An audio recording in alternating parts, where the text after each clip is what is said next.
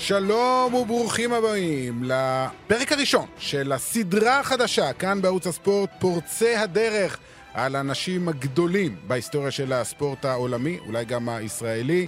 אז אנחנו uh, מתכבדים באמת uh, לצאת לדרך החדשה והמרתקת הזאת, ומי אם לא איתך, אבי מלר היקר, מה נשמע? שלום רב, uh, טוב, uh, כן, מברוק על התוכנית החדשה, על הסדרה. וטוב להיות, uh, טוב לחנוך אותה. לחנוך אותה עם uh, אחד הגדולים כן, מכולם, uh, סר אלכס פרגוסון, כן. שאנחנו עושים את זה לכבוד יום ההולדת ה-80 שלו. הוא הגיע לגבורות. כן. Uh, 31 uh, בדצמבר 1941. נכון. אלכס פרגוסון נולד בגבן בסקוטלנד. גלסגו, פרבר כן, של. כן, כן. Uh, אבל עכשיו ביום שישי בן אה, 80, וזה טיימינג נהדר, הוא סידר לנו טיימינג נהדר אה, לפתוח אה, עם אה, אולי פורץ הדרך הגדול ביותר שהיה בין המאמנים, מנג'רים בני זמננו.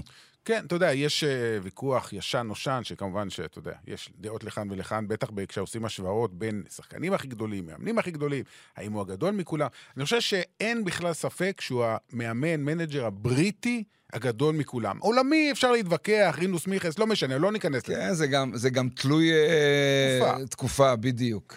אבל יש קונצנזוס מוחלט שבבריטניה, סקוטלנד, אנגליה, בריטניה הוא הגדול מכולם. אה, כן, והקונסנזוס הזה נבנה, קודם כל אנשים אוהבים אה, לבנות אותו על אה, מתמטיקה, ו-49 תארים ב-27 השנים שבהם הוא היה במנצ'סטר יונייטד, הם פשוט שיא בלתי נתפס, ו-13 האליפויות של מנצ'סטר יונייטד, אחרי שהייתה לה בצורת של 27 שנים, ותוך השנים של פרגוסון היא הגיעה לשיא שהיא מובילה עכשיו במספר האליפויות. אה, זה פשוט אה, פנטסטי, אתה יודע.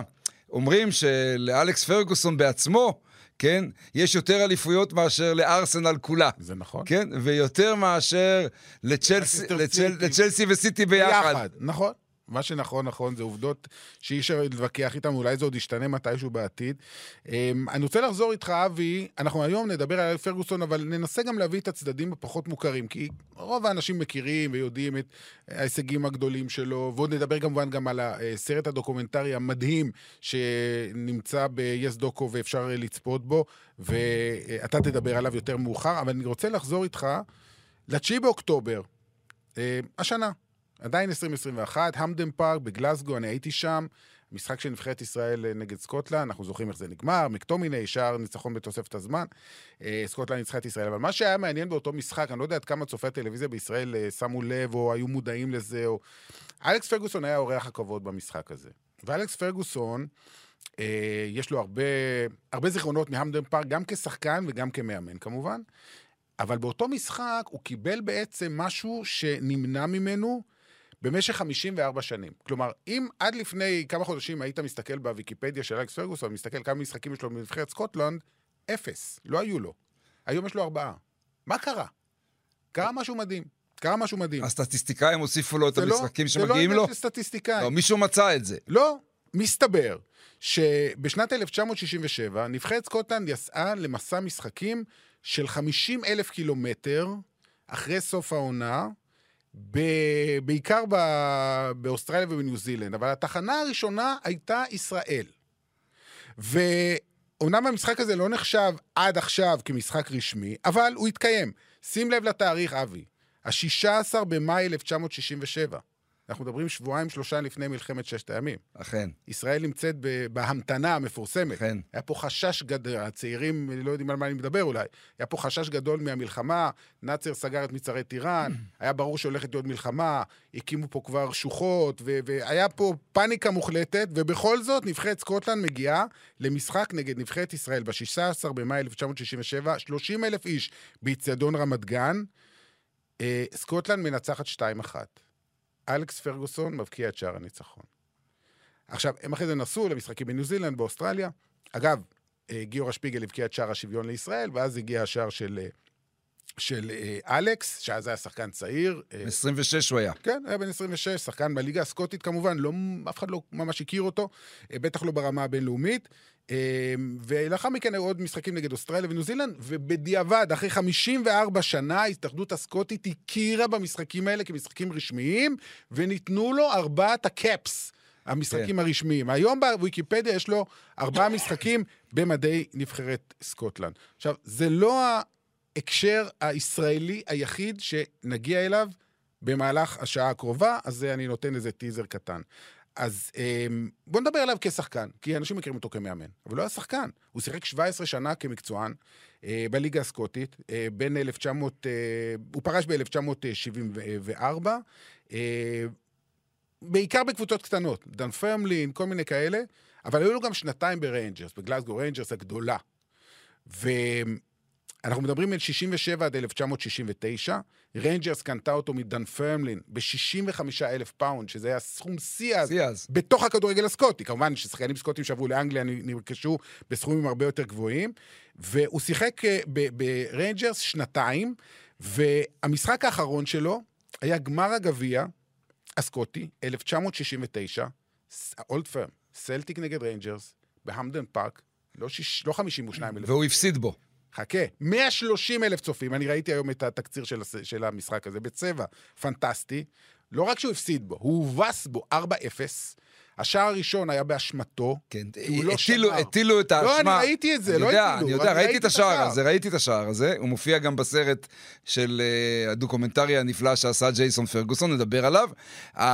הטילו את האשמה עליו, כי זה היה השער הראשון שהם ספגו. נכון, אחרי שלוש דקות. כן, למעשה, התפקיד שלו לא היה לשמור, הוא, הוא היה חלוץ, בדיוק. תשע. אבל בזמן הבעיטת, בעיטת הקרן של סלטיק, הוא לא שמר על הכובש. על בילי מקניל. נכון, הוא לא שמר על בילי מקניל, מנוחתו עדן, והאחת אפס הזה, כן, מיד אה, רשם בעיני האוהדים, אה, כן, העניק לו צלקת. נכון. כן, ו, ואז... ואז אחרי המשחק הזה, איפשהו גם הוא אומר, וגם בסביבו אנשים אמרו, שכמעט לא היה סיכוי שהוא יישאר בריינג'רס אחרי, אחרי הטעות הזאת. אבל היה פה עוד סיפור, וגם על זה הוא מדבר בסרט.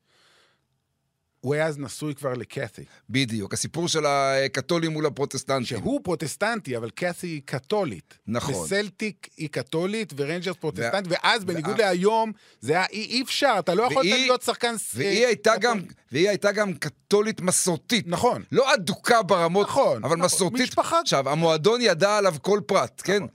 והסכים לקבל אותו, נכון. כן? אבל בשלב מסוים, כן? מזכ"ל המועדון ניגש אליו ושאל אותו, תגיד, אתה וקת'י, אחרי שהייתה לו הבעיה בכדורגל, אתם התחתנתם בכנסייה? אז הוא אומר לו, לא, עשינו את זה ברישום אזרחי. כן. הוא אומר, טוב, אתה יכול להישאר. אבל... הוא, הוא, הוא טוען, הוא מנסה כאן לעשות את תיאוריית הקונספירציה, ישראל השנייה מול המזרחים, אתה יודע, קתולים ופרוטסטנטים, והוא אומר שה...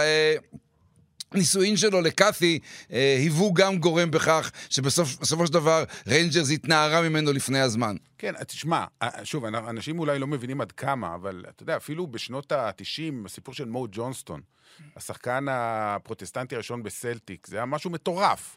אז הפוך זה היה עוד יותר מטורף. זאת אומרת, הרי השנאה, היום אולי קצת פחות ואולי לא, אבל אז בין קתולים לפרוטסטנטים בגלזגו הייתה מטורפת. כן, מטורפת. נכון, הזמנים uh, השתנו, והיו עוד הרבה מקרים uh, בדרך. Uh, היום, במאה ה-21, זה כבר uh, פחות, פחות לוהט. נכון. כן. Um, מסתבר שהייתה לו הצעה כבר באותה תקופה, כשהוא היה שחקן די בכיר בליגה הסקוטית, אם כי לא שחקן נבחרת בדרך כלל, לעבור uh, לנוטיגם פורסט, אבל הוא סירב, כי, או יותר נכון, אשתו, קאסי, כנראה שהיא שולטת בבית, אמרה לו, לא, אנחנו נשארים בסקוטלנד. תאר לך מה זה שהיום אין, אין, אין מצב ששחקן בליגה הסקוטית יסרב לעבור לליגה האנגלית. כאילו, הפערי השכר הם כל כך גדולים. אז זה לא היה ככה, לא היה כמעט שום הבדל. בריינג'רס ובסלטיק של שנות ה-60 וה-70 הרוויחו יותר מאשר בקבוצות האנגליות. נכון מאוד. אה, כן, האמת היא שאחרי התקופה... שאת סופה הוא סיים מאוד מאוד במצב רוח עכור אה, באייברוקס, הוא הלך ומילא טפסים של הגירה לקנדה. כן. הוא רצה להגר לקנדה, הוא אמר, אין לי מה לחפש פה.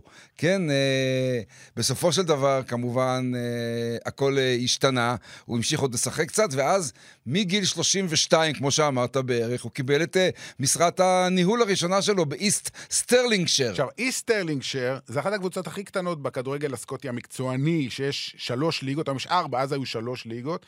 היא, היא סיימה, בעונה שהוא הוא הגיע אחרי שהקבוצה מסיימת, מקום רביעי מהסוף בליגה השלישית. כלומר, אחת הקבוצות החלשות ביותר, לא רק חלשות, אבי, הוא בעצם לא קיבל שם משרה מלאה, זו הייתה משרה חלקית. הם יכלו לשלם לו 40 פאונד בשבוע. נכון, נכון. 40 פאונד בשבוע גם אז, זה גרוש וחצי. אי אפשר לחיות מזה. איסט סטרלינגשר נמצאת בין גלסגו לבין אדינבורו. אוקיי. עכשיו, כדי להראות כמה היא קטנה, כן?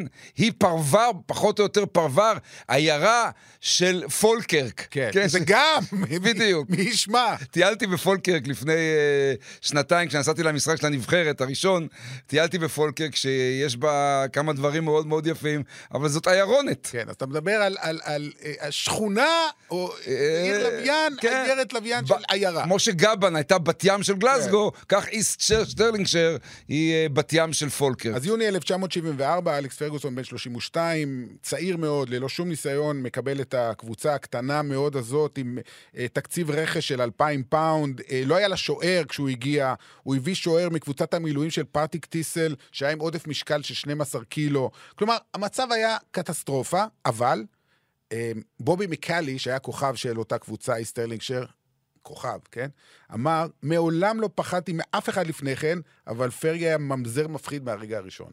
זאת אומרת, כבר ב- ב- בתחילת דרכו כמאמן, שהוא אפילו לא, אתה יודע, ילד, בן 32, כבר התחלת לראות את הסימנים ל- ל- לאופי שלו, של, של באמת בן אדם מאוד אגרסיבי. בוא נגיד, הוא לא היה הרבה פעמים, הוא היה לא נעים, הוא היה צועק, הוא היה מקלל. היו לו צדדים אחרים גם כמובן, מדברים גם על הצדדים האחרים שלו. אה, יש ויכוח גדול מאוד כיום, אחרי שהוא כתב כבר, אה, כבר היו שתי... כמה שני, ביוגרפיות. כן, היו כבר שני ספרי ביוגרפיה שנכתבו עליו, ואחד שהוא דוקו. כתב, ואחד כן, שהוא כתב, כן. כן? יש, יש ויכוח, יש ויכוח אה, בין כל מיני אנשים שעבדו איתו ופרשנים, האם האנרגיות השליליות שלו היו מבוימות. כלומר, האם הוא טען את עצמו באותן אנרגיות שליליות כדי להשיג את מה שהוא רצה? כמה מהן היו אמיתיות? אז אה, יש כל מיני דוגמאות לכאן ולשם, אבל אומרים שבתור שחקן הוא היה כזה ווינר וכזה... אה, פייטר. פייטר, שכאשר הוא קיבל פתאום את משרת המנג'ר, הוא לא ידע איך להוציא את כל האנרגיות החוצה, האנרגיות האלה שעל המגרש, אז הוא הוציא אותן בדרכו שלו, בדרך הזאת. אגב, בביוגרפיה שלו הוא גם כתב, מסתבר, שבגלל, על אותו משחק ב-1967 בציון רמת גן במלחמת ישראל, הוא טען שם שהוא שבר למוטלה שפיגלר את האף. אבל מוטלה טוען שזה לא נכון, שהוא ממציא שזה לא היה ולא נברא, זה לא ממש משנה. אמ, הוא נשאר באיסטרלינגשר 17 משחקים בלבד. כלומר, באוקטובר 74, אנחנו מדברים, הוא אימן שם 4-5 חודשים, אה, שים לב, הקשר ישראלי שני, אוקטובר 74, הוא עוד... יום כיפור. וואה. כן, רואה? ממלחמת ששת. הימים הגענו למלחמת יום באמת, כיפור. באמת פייטר. כן. אוקטובר 74 הוא מקבל הצעה מסנט מירן, שאגב, סנט מירן כשהוא הגיע אליה, הייתה בטבלה מתחת לאיסט סטרלינגשר, אבל סנט מירן הוא מועדון יותר גדול מאיסט סטרלינגשר. זאת אומרת, זה היה כן קידום מבחינתו. אבל המועדון היה רקוב. נכון, נכון. אבל הוא הצליח שם בתוך ארבע, שלוש וחצי שנים, לקחת את הקבוצה הזאת מתחתית הליגה השלישית לאליפות הליגה השנייה ועלייה ל- לפ- לפרמיירשיפ. לפרמיירשיפ, או הפרמייר ליג, או איך שהיא נקראת, אז הליגה הראשונה. אז היא- נקראה First Division עדיין, כן. נכון. אה, אז הייתה כבר הצלחה והוא הפך להיות כבר שם דבר. אבל היה סיפור גדול בסנט מירן. בעצם סנט מירן פיטרה אותו. סנט מירן זה המועדון היחיד בהיסטוריה שפיטר את אלכס פרגוסון, למרות שזה היה אחרי שהוא העלה אותם לליגה הראשונה. והסיפור הוא כזה, למרות, אתה יודע, אתה מפתיע אותי עכשיו, כי אם תסתכל בהרבה מאוד, אני קראתי חומרים וכתוב, אה, המנג'ר שלאורך קריירה שלו מעולם לא פוטר. לא, לא, לא, המנג'ר ש, שמעולם, אה, שתמיד אה, אה, היה, תמיד עבד, אבל הוא פוטר בסיום העונה, העונה הסתיימה. אה, כלומר, הוא אוקיי. סיים את העונה, העלה אותה ליגה, אה, שלא היה לו יום אחד ללא עבודה. נכון, בדיוק, נכון. בדיוק, זו ההגדרה המדויקת. ווילי טוד, זה ה... המנכ"ל? המנכ"ל, היושב ראש של סנט מירן, מספר שהוא היה בלתי נסבל. שאומנם השאירו אותו עד שהוא, כי מבחינה מקצועית הוא הביא את התוצאות, אבל מבחינת ההתנהגות, הוא אמר, הוא היה בלתי נסבל, והשיא היה כשהוא היה צועק ומאיים על מזכירת המועדון, כשלא הסכימה לשלם הוצאות נסיעה לשחקנים, הוא לא דיבר איתה חודש וחצי, הוא התנהל איתה דרך העוזר שלה, שהיה איזה נער בן 17, והוא גנב לה את המפתחות. אותו ווילי טוד, הייתה בוררות, גם אה, עניין של פיצויים ודברים כאלה, לא משפט, אבל בוררות, ובבוררות אמר אה, היושב ראש ווילי טוד, אה, אלכס פרגוסון התנהג, מתנהג בילדותיות, וציטוט, אין לו שום יכולות ניהול. אה, כן, אפשר, אפשר להבין, גם, תקשיב, גם האוהדים של מנצ'סטר יונייטד סברו ככה, עוד נגיע לזה, כן? כן? כן. עוד נגיע כן. לזה במשחק הגביע נגד נוטינגרם פורסט, נכון. הם גם סברו ככה, נכון. הם כן הכינו כבר את השלטים. נכון. אבל תראה, בוא לא נעשה לו עוול מההתחלה. לא, כן? זה אנקדוטה. לא, זה אנקדוטות, והיו כאלה אנקדוטות והכול. אבל... בוא נגיד דבר נוסף רק, כשהוא פוטר, זה היה גם סיבה נוספת כי במועדון הבינו שאברדין כבר פנתה אליו והוא הסכים. אוקיי. מתח... זה... מאחורי הגב שלהם. אז, אז השלב הבא היה אה, אברדין. ולאורך כל הוויכוח הזה על בדיוק האופי המדויק שלו, היו לו גם רגעים מאוד יפים, נכון, כן? וסיפרו על איך הוא מתנהג יפה מאוד במועדון, עם כל האפסנאים ואנשי הקנטינה הוא והקפה. הוא הכיר את כולם, הכיר את המשפחות שלהם, בדיוק, את הילדים ואת בדיוק, הנשים, ומה הם עשו הילדים בבית ספר. ו... ו... ו...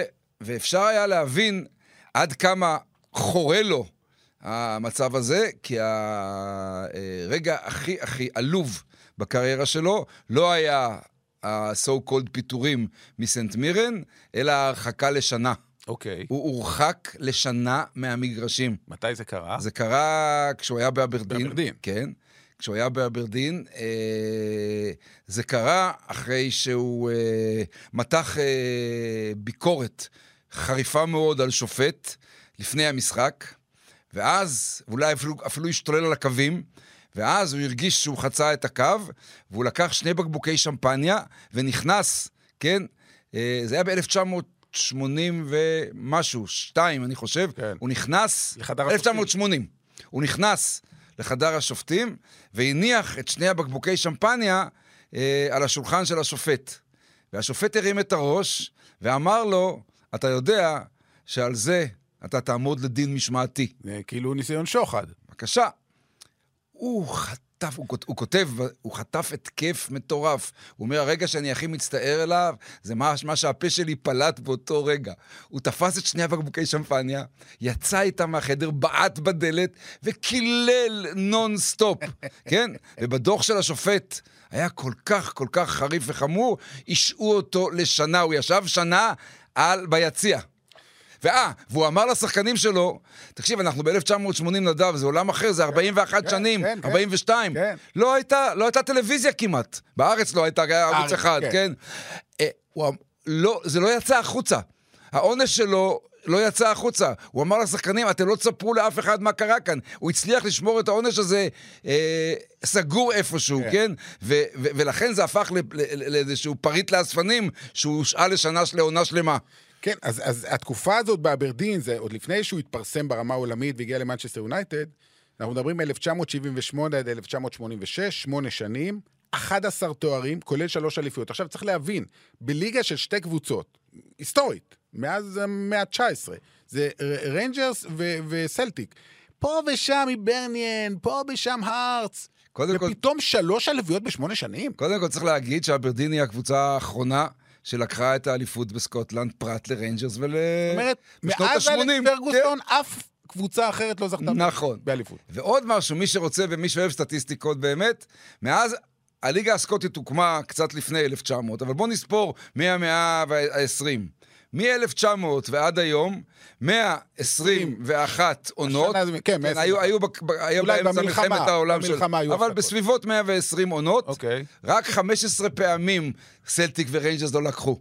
כן, אבל לא היה מצב שקבוצה אחרת תיקח בשמונה שנים שלוש פעמים, זה לא היה. לא, מה שאברדין עשתה זה היה בלתי נתפס, ולזה מוסיפים עוד את הזכייה שלה בגביע המחזיקות. ניצחון בגמר גביע המחזיקות על ריאל מדריד, תשמע, זה מטורף. דרך אגב, נדמה לי ש...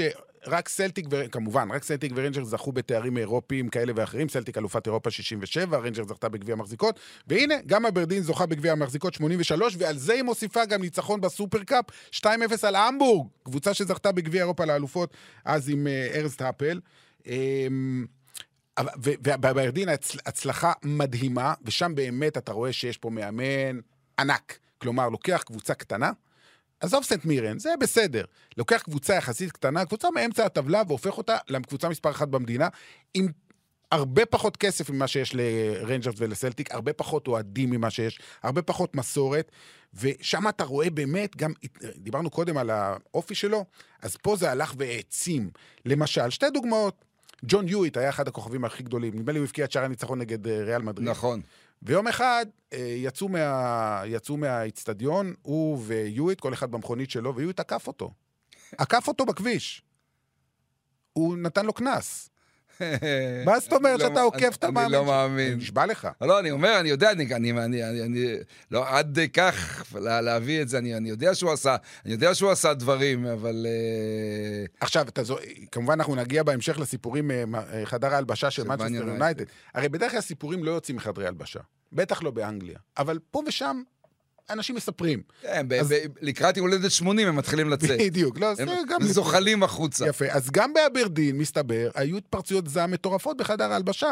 ביום אחד, באחד המשחקים במחצית, שהקבוצה לא נראתה טוב, אתה יודע, זה אנגליה, יש עגלת תה, מה שנקרא, אתה יודע, זה לא...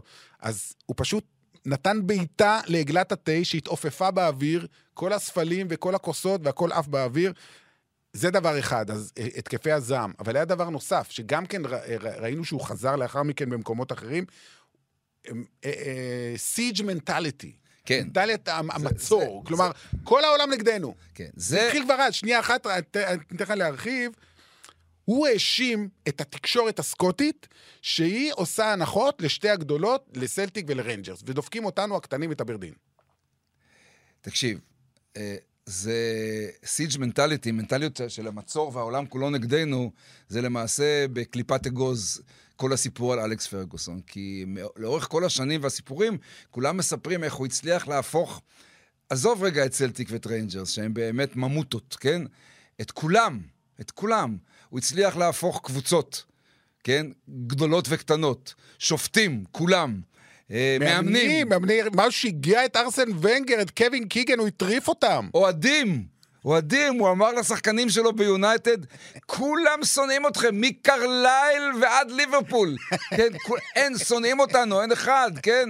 כן, הוא, הוא פשוט הטריף אותם, עשה, וה, והמנטליות הזאת של המצור, ואיפשהו, איפשהו היא כן עבדה, אתה יודע. ברור אה, שהיא עבדה. כן. זה גרם לשחקנים שלו להאמין בזה. אבל נכון, נכון, וזה דרבן אותם עוד ועוד, אבל כמובן שלבד זה לא מספיק. זה מחובר עוד להרבה מאוד מאוד אה, דברים אה, אחרים. גורדון סטרחן, שהיה חניך שלו. הם התעמתו, הם הפכו להיות הם, שונאים. הם, הם, הם, הוא היה חניך שלו באברדין. נכון. ו... ואחרי זה במאצ'סטר יונייטד. נכון. ואני חושב שהיום היום הם אישרו את ההדורים. איך תדע. אבל אה, גורדון סטרחן אמר, באיש הזה יש משהו כמו חיה פצועה, שמכעיס ומדרבן אותו כל הזמן. בכל אחד מאיתנו יש שד שמדרבן אותו. אלכס גרם לשד הזה להתעורר במשחק כדורגל. תשמע, אין ספק שהוא לא יכול היה להצליח ולאורך כל כך הרבה שנים ולהגיע לכל כך הישגים בלי אופי מטורף. ברור, הרי אה, אחרת אי אפשר להגיע לזה. אתה צריך משהו, משהו קצת לא נורמלי. תראה את פפ גוורדיולה, מה הוא בן אדם נורמלי? לא. האנשים האלה, יש בהם משהו קצת על גבול, אתה, ש... בין, אתה יודע, אומרים בין שיגעון לגאונות, אה, ההבדל הוא קטן מאוד. נכון. זה שמה, זה שמה, הוא, זה באזור הזה. אבל, אבל הוא ידע גם ללטף. הוא ידע ללטף, אחוז. והוא גם ידע מתי צריך ללטף. מספרים, כן? אה, מספרים, מרטין אדוארדס מספר... שהיה יושב ראש של מנצ'סטר כן, מספר שהייתה לו הבחנה כל כך דקה וידע כל כך גדול על כל השחקנים, כולל שחקנים ש... שהוא קנה בחוץ לארץ, שהיו מקרים, למשל, דוגמה את נני. כן. נני הפורטוגלי, כן. כן, לא מזמן תלה את הנעליים, אם בכלל, כן? נני הפורטוגלי היה אדם מאוד מאוד רגיש כן. ומאוד מופנם. כן. אז החבר'ה ב... ב... בקבוצה שאלו, תגידו, איך זה שהוא אף פעם לא זורק את הנעליים ולא משתולל על נני באספות תצוצה? עכשיו, היו משחקים שנני עשה טעויות מטורפות, כן, כן או, לא, או לא מילא הוראות. כן, כן. כן. ופרגוסון סיפר, כן? הוא אומר, אני החלטתי להת, להתנהג עם נני בכפפות משי. ראיתי שיש לו אופי שלא מסוגל להתמודד עם ביקורת פומבית. כן, כן. כן? פומבית זה אומר בתוך הקבוצה, כן? אז כלומר, הוא ידע גם ללטף אותו, הוא ידע, הוא ידע, הוא, הוא ידע לסנן ולכוון זאת אומרת, ה... לא היה מדובר פה באיזה שיגעון, איזה טירוף, אלא הכל עבד לטובת המערכת ולטובת השגת התוצאות. זה, זה בדיוק העניין. לפעמים באמת... כן, זה יצא מכל הפרופורציות. כן. זה יצא מהכלים ויצא כן. מהפרופורציות. אני משער, כן, שבנעל של דיוויד בקאם במצח, כן, הוא התכוון לזרוק את הנעל, כן, ושהיא לא תפגע בו. אני חושב שהוא בעט בנעל, והיא כן. עפה באוויר, ובמקרה פגע, זה יכול לפגוע גם בקיר.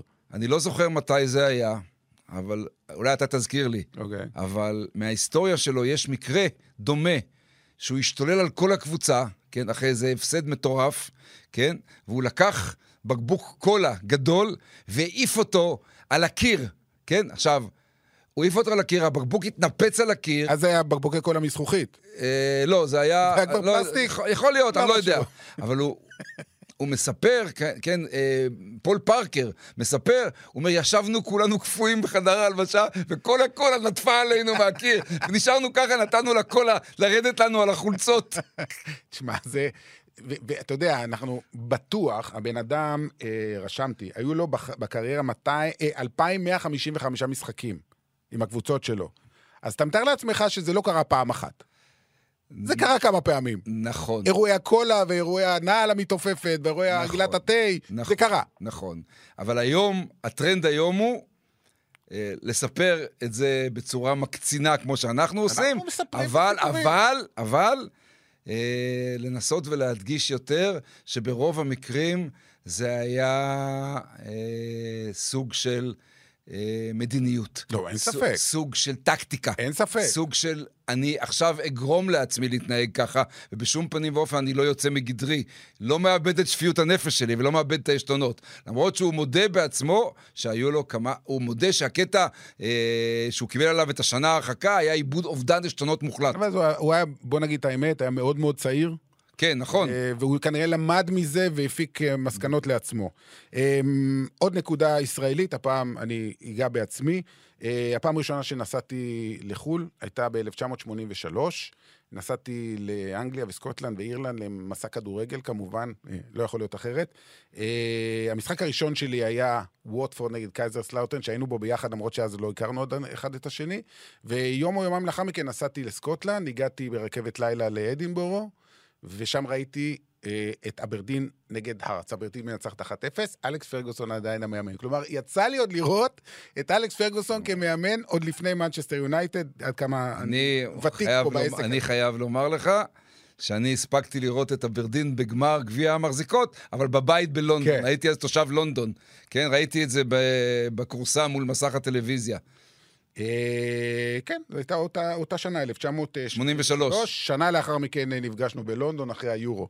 אבל זה כבר סיפור אחר לגמרי, כבר סיפרנו אותו אה, יותר מדי פעמים. לפני שנגיע למנצ'סטר יונייטד, כי הוא הגיע למנצ'סטר יונייטד אה, נובמבר בשישי 86. בנובמבר 86, הייתה, היה עוד סיפור. עוד סיפור מדהים לגבי אלכס פרגוסון, שהוא קצת נבלע. הסיפור של נבחרת סקוטלנד, כמאמן נבחרת סקוטלנד. הוא היה עוזר. אז רגע, הוא היה עוזרו של ג'וק סטין. עכשיו, נזכיר, ג'וק סטין היה המאמן האגדי של סלטיק, האריות מליסבון, אה, שיש... המאמן הסקוטי הגדול ביותר עד שהגיע, כמובן, אה, אה, אלכס פרגוסון. ולהזכיר לכם, ג'וק סטין מעולם לא סיים את תפקידו כמאמן רגע, סקוטלנד. רגע, אני מגיע לסיפור. נפתע. רגע, רגע, זה פה הסיפור. סלב, אל תקדים אותי, כי זה בדיוק לזה. התכוננתי. לא ידעתי שזה קשור באלכס. קשור, ועוד איך קשור. עשירי בספטמבר 1985, נבחרת סקוטלנד מגיעה לניניאן פארק בקרדיף למשחק קריטי על העלייה למונדיאל. היא הייתה צריכה תיקו כדי להגיע בעצם לא ישירות, אלא לפלייאוף נגד אוסטרליה. אם ווילס מנצחת, ווילס עולה. עד כדי כך. והמשחק, משחק ביתי של ווילס. זה שתי נבחרות בריטיות, זה דרבי לכל דבר, וג'וק סטין כבר ותיק, אבל על הקווים מנהל את הקבוצה, ואלכס פרגוסון לצידו. המשחק מסתיים באחת-אחת. הסקוטים לכאורה, חוג... לא, לכאורה חוגגים את העלייה לפלייאוף נגד אוסטרליה. ג'וקסטין קם מה... מ- ממקומו על הספסל, רוצה לגשת uh, למאמן הוולשי ללחוץ לו את היד ומתמוטט. מתמוטט ומת. הוא מת במקום. על המגרש. דום לב במקום. הלם מוחלט. עכשיו, זה לקח כמובן זמן עד שפינו אותו, אמבולנס וזה, האוהדים הסקוטים, שכבר עלו על הרכבות והרכבים בדרך בחזרה אה, לסקוטלנד, שומעים ברדיו שג'וקסטין מת. היו אנשים שאמרו, אנחנו, אם היה תלוי בנו, אנחנו מוותרים על המונדיאל רק שהוא יישאר בחיים. ברור. זה היה הלם מוחלט. הכותרות בעיתונות למחרת לא הייתה שסקוט... לא, לא על סקוטלנד עלתה, כן. אלא שג'וקסטין הלך לעולמו. ועוד בצורה שכזאת, במגרש הכדורגל. ואלכס פרגוסון, שהיה לצידו כעוזרו, אגב, הוא גם מאוד מאוד קיבל ממנו הרבה מאוד עצות בתחילת דרכו כמאמן, למרות כת... שהוא מריינג'רס והוא מסלטיק. הוא לאורך הדרך גם אמר וגם כתב על המורשת שהוא ינק מג'וק סטין. ואז אומרים, אחרי כמה ימים של הלם, בהתאחדות הסקוטית, אומרים, טוב, יש לנו משחקים נגד אוסטרליה. אם אתה רוצה להיות מאמן זמני, הוא אמר, אין בעיה, אני אהיה. בזמן שהוא מאמן אברדין. הוא לא עוזב את אברדין. אמ, והוא אכן לוקח את אה, נבחרת סקוטלנד, הם מנצחים את אוסטרליה, הם עולים למונדיאל, המונדיאל, זה היה ב-85, המשחקים האלה, סוף 85, כן. המונדיאל במקסיקו 86. אבל... לקראת מקסיקו 86 צריך לקיים משחקי ידידות, משחקי הכנה. אחד משחקי הכנה נגד ישראל. 28 אמ, בינואר 1986, סקוטלנד עם פרגוסון מגיע לישראל למשחק ידידות באיצטדיון רמת גן.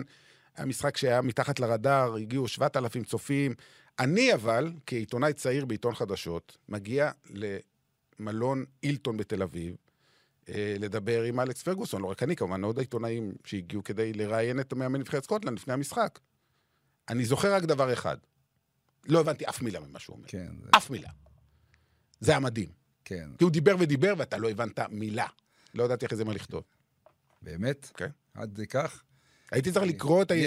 את העיתונים, את הדיווחים האנגליים כדי להבין מה הוא אמר. לי היה את אותו קטע עם uh, קני דלגליש, כשהוא ביקר בישראל עם ליברפול כשחקן ואחרי זה כמנג'ר, ונעזרתי בעשר שנים שחייתי בהם uh, בבריטניה.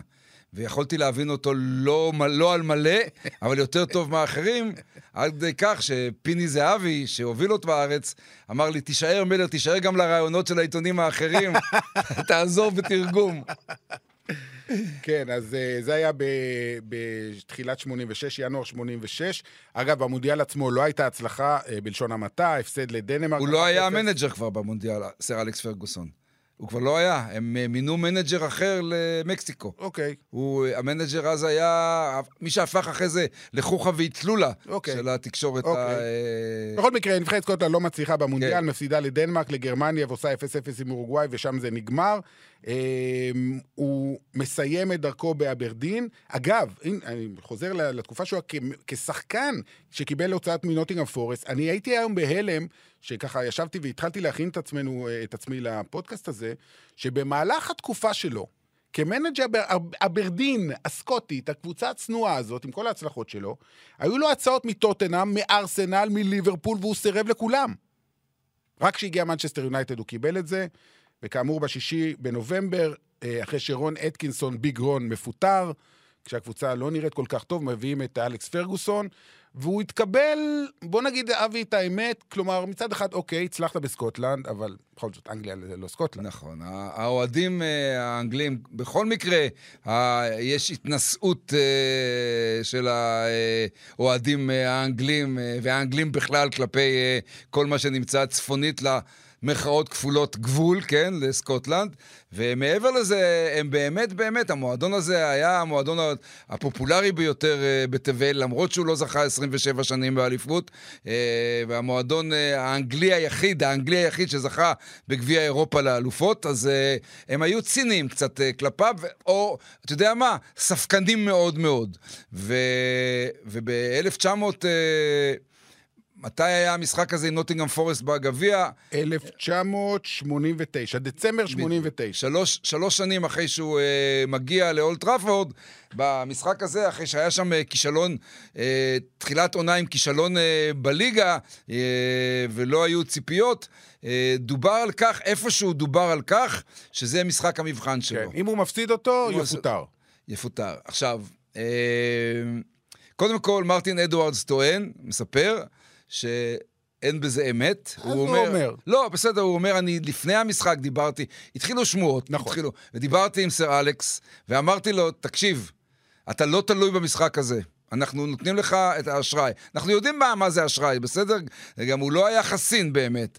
אבל אה, אומר אה, מרטין אדוארדס, תקשיבו, אני לא יכול להילחם נגד המורשת ונגד התרבות. במורשת ובתרבות, כן, זה מה שנחרט. הוא אומר, אני מספר את האמת, אבל האמת לא שווה כלום מול, מול הפייק הזה. אז, אז פייק או לא פייק, מי שמציל או לא מציל, מרק, מרק רובינס, יש, מרק רובינס האלמוני. יש שני שמות בהיסטוריה של פרגוסון שאיש לא זוכר. כן. אחד זה מרק רובינס, כן. והשני זה שנה אחר כך, אתה תגיד, השנה אחר כך. אתה תספר. בגמר נגד קריסטל פלאס. תשמור את זה. בגמר, כן, בדיוק. תשמור את זה. זה. אז... אה, מרק רובינס מציל את הקריירה של... נכון. לא, באותה עונה, בגלל הניצחון הזה, הם מגיעים לגמר הגביע. הם לוקחים את הגביע. 3-3 מול קריסטל פלאס. אה, הוא מחליף את השוער לקראת, כי לא היו אז הערכה ופנדלים, היה, או הערכה הייתה, אני לא זוכר, אבל פנדלים לא היו, המשחק חוזר, אם שלוש שלוש, היה נכון מאוד. חוזר. והוא מחליף את השוער ומכניס את לס סילי, השוער היהודי, כן. לשער במשחק השני. זכרו לברכה. כי ג'ים לייטון היה גרוע מאוד במשחק הראשון, ו... וזה מסתיים עם ניצחון 1-0. וזכייה בתואר הראשון שלו כמאמן מנצ'סטר יונייטד. כן, ויש שני סיפורים כאן. אוקיי. אחד, אחד זה על uh, כובש השער, כן. ש... רק אוהדי מנצ'סטר יונייטד יכולים לענות על שאלת הטריוויה הזאת. לי מרטין. או-אה. זהו, כבש את שער הניצחון בגמר החוזר ב-1990, והסיפור השני... 93. 93. 93. עונה 90... אה, לא, סליחה, אתה צודק. 90, 90, 90. 90, טעות שלי. וג'ים לייטון, כן. שוער נבחרת סקוטלנד, שהוא הביא אותו מאברדין. נכון. הוא היה בן טיפוחים שלו. נכון. הוא היה שוער מצוין, וב-3-3 הוא היה פשוט רע. זרק אותו. ופרגוסון, הייתה לו מדיניות, היה לו מום על שוערים. הוא אמר, כל ניצחון מתחיל מהשוער, כן? והוא לא יודע מה לעשות. הוא יודע גם שלייטון אדם רגיש, כן. אבל הוא חושב, מה אני יכול לעשות לקראת הגמר החוזר? והוא חושב עם עצמו והוא אומר, טוב, אין פה ויתורים. והוא הולך ללייטון, מספר לו יום, הגמר החוזר היה ביום חמישי. ביום רביעי הוא מספר לו שהוא הוציא אותו מהרכב, וג'ים לייטון פורץ בבכי במלון, מתייפח ולא מתעשת מזה. מאותו רגע והלאה, הקריירה שלו הייתה אחרי זה גמורה. ולז סילי נותן, נותן הופעה טובה ומצדיק את סר אלכס פרגוסון. כן, אז זה היה, כן, 90. אני כמובן 90. אה, ואז בעונה 92-3, אה, שוב, אליפות עדיין אין, כן, הם מחפשים אליפות הרבה שנים וזה לא קורה. ואז מגיע אריק אנטונה. עכשיו, זה מדהים, אני מסתכל ואני לא, אני, אני קורא את זה ואני לא מאמין. הוא לקח אליפות עם לידס, אריק אנטונה הצרפתי, הטראבל מייקר הזה, והוא קונה אותו בסכום שהיום אתה לא קונה בו גרביים. 1.2 מיליון לירות סטרני, שגם אז לא היה סכום מי יודע מה. גם אז זה לא היה יותר מדי כסף. גם על זה יש אגדות עירוניות, אתה יודע. גם על הדבר הזה יש אה, מה שנקרא אה, אגדה עירונית. אה, יש אנשים שאומרים שזה היה הסכום שיונייטד הציע אה, לאווארד ווילקינסון, ולידס שמחה גם לסכום הזה, כי הוא כן היה קצת טראבל מייקר. ויש סיפורים על כך שאריק קנטונה אה, ניהל אה, פרשיית אהבים עם אה, אישה מאוד בכירה במועדון. אתה יכול לספר. אני, אומרים, אה, אומרים, לא, אני לא, לא... אני, אני לא, אתה יודע, אני, זה רכילות. אוקיי, לא, כי אתה אומר את זה כאילו לא, שאתה לא, לא נעים לך להגיד. לא נעים לי כי אני לא רוצה, אתה יודע. לא יתבעו אותך. זה רכילות שאף פעם לא בוססה. אני. ניהל פרשיית האהבים עם רעייתו של המנג'ר. אוקיי. של הווארד ווילקינסון. אוקיי, אמרת. אוקיי? אז ווילקינסון היה אה, מאוד מאוד... אה, הגיוני? אה, כן, אז אה, זה. אבל הסיפור של אריק קנטונה זה שפרגי לא רצה אותו. אוקיי. הוא לא רצה אותו, פרגי. אה, ואני אומר, לאורך הקריירה, אנחנו נדבר על זה גם לקראת הסוף, נדב. לאורך הקריירה, כשמדברים על ההבדל בין פרגוסון למנג'רים אחרים, אנחנו ניתן לו את כל המחמאות על כל הדברים שדיברנו עליהם. על הידע, על הירידה לפרטים, על המנטליות, על הכל, על העבודה הקשה, הסיזיפית, על כל דבר. אבל בסופו של דבר, כן, חייבים לדבר גם על גורם המזל. כן, יש גם גורם המזל מוסיף לך במקומות האלה למען ההיסטוריה ולמען אה, המורשת תלמיד. והמזל היה כאן. פרגי לא חשב על קנטונה, אבל הוא טס לפריז למשחק של נבחרת צרפת, וישב ביציע עם uh, מישל פלטיני. ופלטיני אמר לו, הוא אמר לפלטיני שהוא מחפש חלוץ. ופלטיני אמר לו, למה שלא תיקח מלידס את uh, קנטונה? אז הוא אומר לו, את קנטונה אני אקח? הוא טראבל מייקר בצורה בלתי רגילה. אז הוא אמר לו, פלטיני, תקשיב, הוא צריך מישהו שידע to maneuver him, כן? לתמרן אותו, לנהל אותו. הוא צריך מישהו טוב, ופלטני אמר לי, אמר לו, לפי מה שאני שומע, לידס מוכנה להיכנס למשא ומתן. And the rest is history. כן. ואז אה, המשפט הידוע, 1966 הייתה שנה גדולה לכדורגל האנגלי, אריק אנטונה נולד. נכון. אני חי... זה אחד המשפטים שאני... אחד, אחד הגדולים בכל הזמן. כן, אין ספק. אחד הגדולים. טוב, זמננו קצר, אז אנחנו ככה נ- ננסה את זה עכשיו אה, מהר. אה, כי שוב, אמרנו, אנחנו רצינו להביא את הסיפורים הפחות ידועים. מה שקרה במנצ'סטר יונייטד זה, זה הרבה יותר אה, ידוע. אבל אני רוצה להגיע בכל זאת, אתה יודע, היה את הסיפור של תינוקות פרגוסון, גיגס, בקאם, ניקי באט, פול סקולס, השחקנים הצעירים שהוא לקח מהנוער והעלה אותם במכה אחת. ואתה יודע, היה את אה, בסבי בייבס, של מאט בסבי, של שנות ה-60, וההיסטוריה כאילו חזרה על עצמה. אני רוצה לדבר על פרגי טיים, אבי. עשירי באפריל 1993, משחק קריטי לאליפות נגד שפילד וונסדיי, התוצאה אחת-אחת, השופט נותן תוספת זמן. לא כמו היום שנותנים 6-7 דקות. אז אם היו מוסיפים 3 דקות זה נחשב המון. השופט הוסיף 7 דקות, ובדקה ה-97 סטיב רוס נוגח שער ניצחון. עלו למקום ראשון ולקחו את האליפות הראשונה אחרי כמה? 28... שש- שבע, 27 שנים. והטענה היא, שש- ואז שש. ואז באה הטענה שהשופטים, בגלל פרגוסון שמלחיץ אותם והם מפחדים ממנו, נוטים להוסיף יותר זמן למשחקים כשיונייטד נמצאת בפיגור. נעשתה בדיקה, אחד האתרים עשה בדיקה. בין השנים 2010 ל-2012, מסתבר שמנצ'סטר יונייטד מקבלת בממוצע 79 שניות יותר מכל הקבוצות האחרות בממוצע בליגה, כשהיא נמצאת בפיגור. כלומר, זה לא אגדה, זה אמיתי, פרגי טיים. כלומר, כל השערי ניצחון האלה, שלא לדבר על מה שקרה בגמר ליגת האלופות 1999. אתה ששם יודע, זה כמובן אתה, קולים. אתה, יודע, אתה יודע מה, חלק מהחינוך הלא כתוב של פרגוסון לשחקניו אה, נעוץ ובולט בעובדה שפרשנים ומנג'רים ושופטים מדברים על כך שהשחקנים שלו על המגרש יתנהגו בדיוק כמוהו. קוראים לזה intimidating, כן? לעשות... כמו שהשחקנים של סימיונה משחקים כמו סימיונה באתלטיקו נכון. מדריד.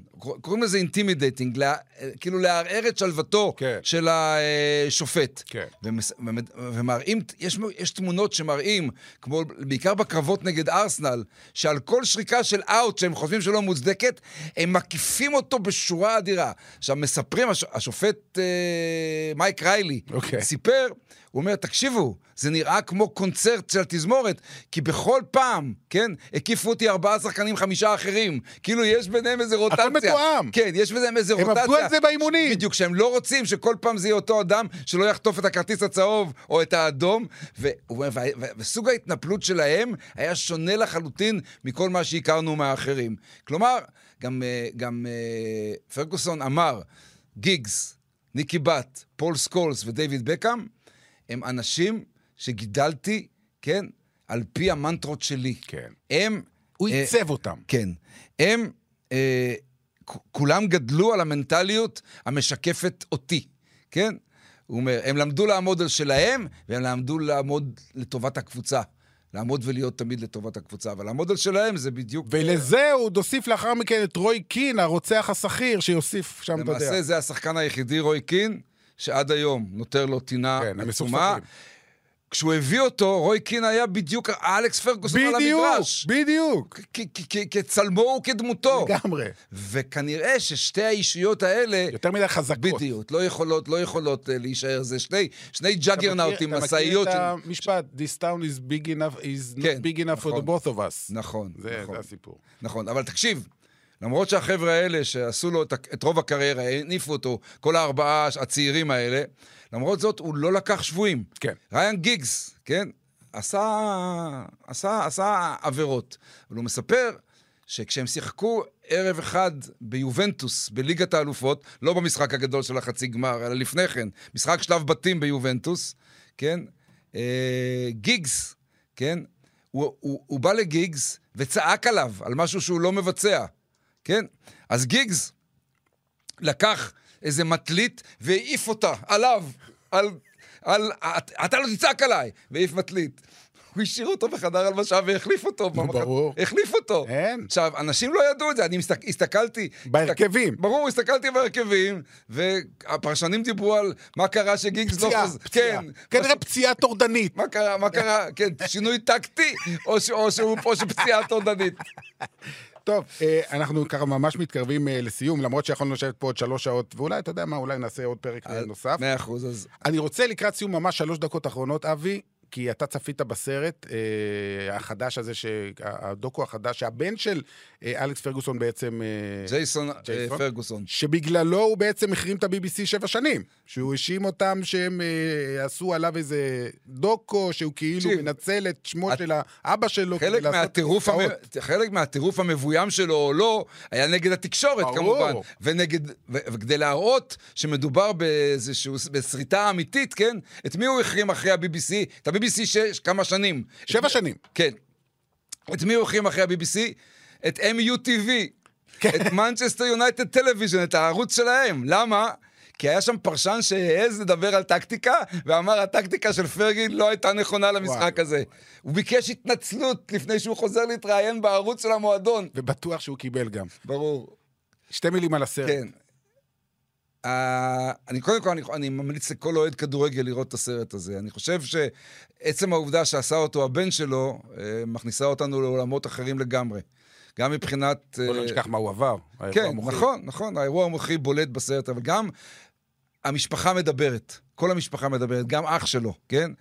אה, קטי מדברת בפעם הראשונה, האישה, כן? ומגלה טפח, אולי, אולי מסתירה עדיין טפחיים, אבל מגלה. ובעיקר, בעיקר, כשמגיעים לצילומים של המשחקים, הצילומים מתמקדים בהתנהגות של סר אלכס. לא כל כך בכדורגל, וזה הכי בולט ברבע השעה האחרונה. רבע השעה האחרונה, אה, של גמר הצ'מפיונס ליגת 99. האלופות 1999 בברצלונה, מתמקדת בסר אלכס על, הספס... על הספסל, בתגובות שלו, במראה פנים שלו. הוא אומר שמה, כן? הוא אומר, כן? הם היו הרבה יותר טובים מאיתנו. שנכון. הוא אמר את זה גם על הספסל, כן. כן? יש שם שתי קורות שמגיעות בדקות 70 עד 80 של ביירן, ורואים את הפנים שלו. עכשיו, בשער שוויון, הוא כבר לא מאמין שזה יבוא. הוא אומר, בדקה ה-90, כשהתחילה תוספת הזמן, תכננתי בראשי, הראש שלי היה עסוק בתכנון מה לומר לשחקנים אחרי ההפסד. ואז מגיע טדי שרינגהם עם האחת-אחת, והוא משתולל. הוא פשוט משתולל, הוא יוצא מכליו, ברור, זה הכל, כל האמוציות. אבל אז, אחרי 90 שניות נוספות, מגיע סולצ'ר עם השתיים אחת, והוא נשאר קפוא על מקומו. הוא סהרורי לחלוטין, הוא לא מאמין, הוא לא מצליח להאמין. ואז הוא אומר, כל מה שחשבתי באותו רגע זה מתי הוא שורק, מתי השופט שורק, והוא מסתכל רק על השעון ומחכה לשריקה, וכשמגיעה השריקה יש התפרצות הר הגעש, כן? ומה הוא אומר, ב- ומה הוא אומר בריאיון אחרי המשחק? הוא אומר את שלוש המילים שמגדירות את כולנו כל הזמן. הוא שואל אותו, תגיד, מה קרה? אתם עמדתם להפסיד וניצחתם. אז הוא אומר, נכון, אני בכלל לא מאמין. פוטבול, בלאדיאל. זהו, זה הסיפור. פוטבול, בלאדיאל. בדיוק, זה הסיפור. אלכס פרגוסון, שמע, באמת, האיש אה, הוא אגדה, ואנחנו מכאן, למרות שהוא לא, לא נראה לי שהוא יאזין לפודקאסט הזה, כי הוא לא יבין, זו הסיבה היחידה, כי זה בעברית, אז אנחנו מאחלים לו מכאן אה, בריאות, ש- באריכות ימים, ועד עוד- 120. שנים רבות של סיפורים. כן, ולראות אותו ביציעים של אה, אולטראפורד והמדן פארק, זה כיף לראות אותו תמיד, אה, איש מרגש, מדהים, עם מיליון סיפורים, ועכשיו, היום רק נגענו במעט, ב- באחוז או שניים מהסיפורים בוא, שלו. בוא נדב, בוא נסיים בכך שנחזיק אצבעות, שנוכל לארח אותו בערוץ הספורט. או-אה, שיבוא לישראל עם איזה משחק הלוואי. או איזה ביקור, ונוכל לארח אותו בערוץ הספורט לאיזה אחד על אחד, או שניים על אחד. אתה יודע מה? רעיון מצוין, נתחיל לעבוד על זה כבר עכשיו. אבי מלר, כיף גדול. נדב, תודה רבה לך על ההזדמנות הזאת. תודה רבה גם uh, לרד ירושלמי על ההפקה. אז uh, אנחנו היינו כאן עם uh, הפרק הראשון בפורצי הדרך, הסדרה החדשה של uh, הפודקאסטים כאן uh, בספורט 5 רדיו. Uh, יום הולדת שמח, אלכס.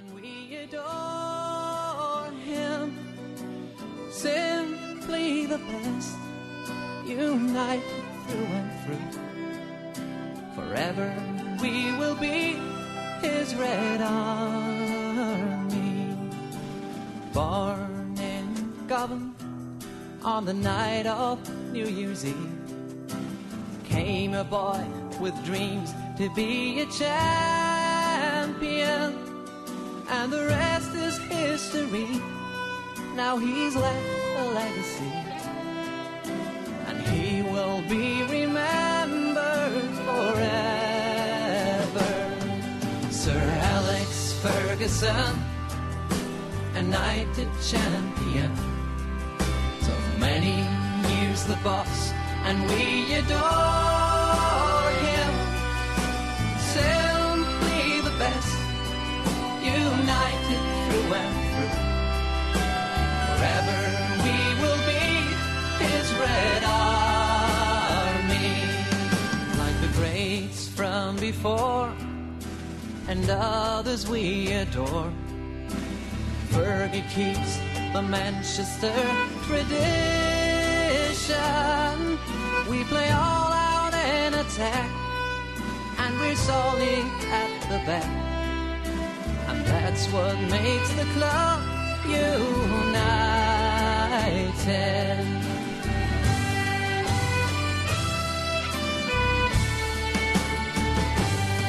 Sir Alex Ferguson a knighted champion. So many is a boss, and we adore him. Simply the best, united through and through. Forever we will be his red eye.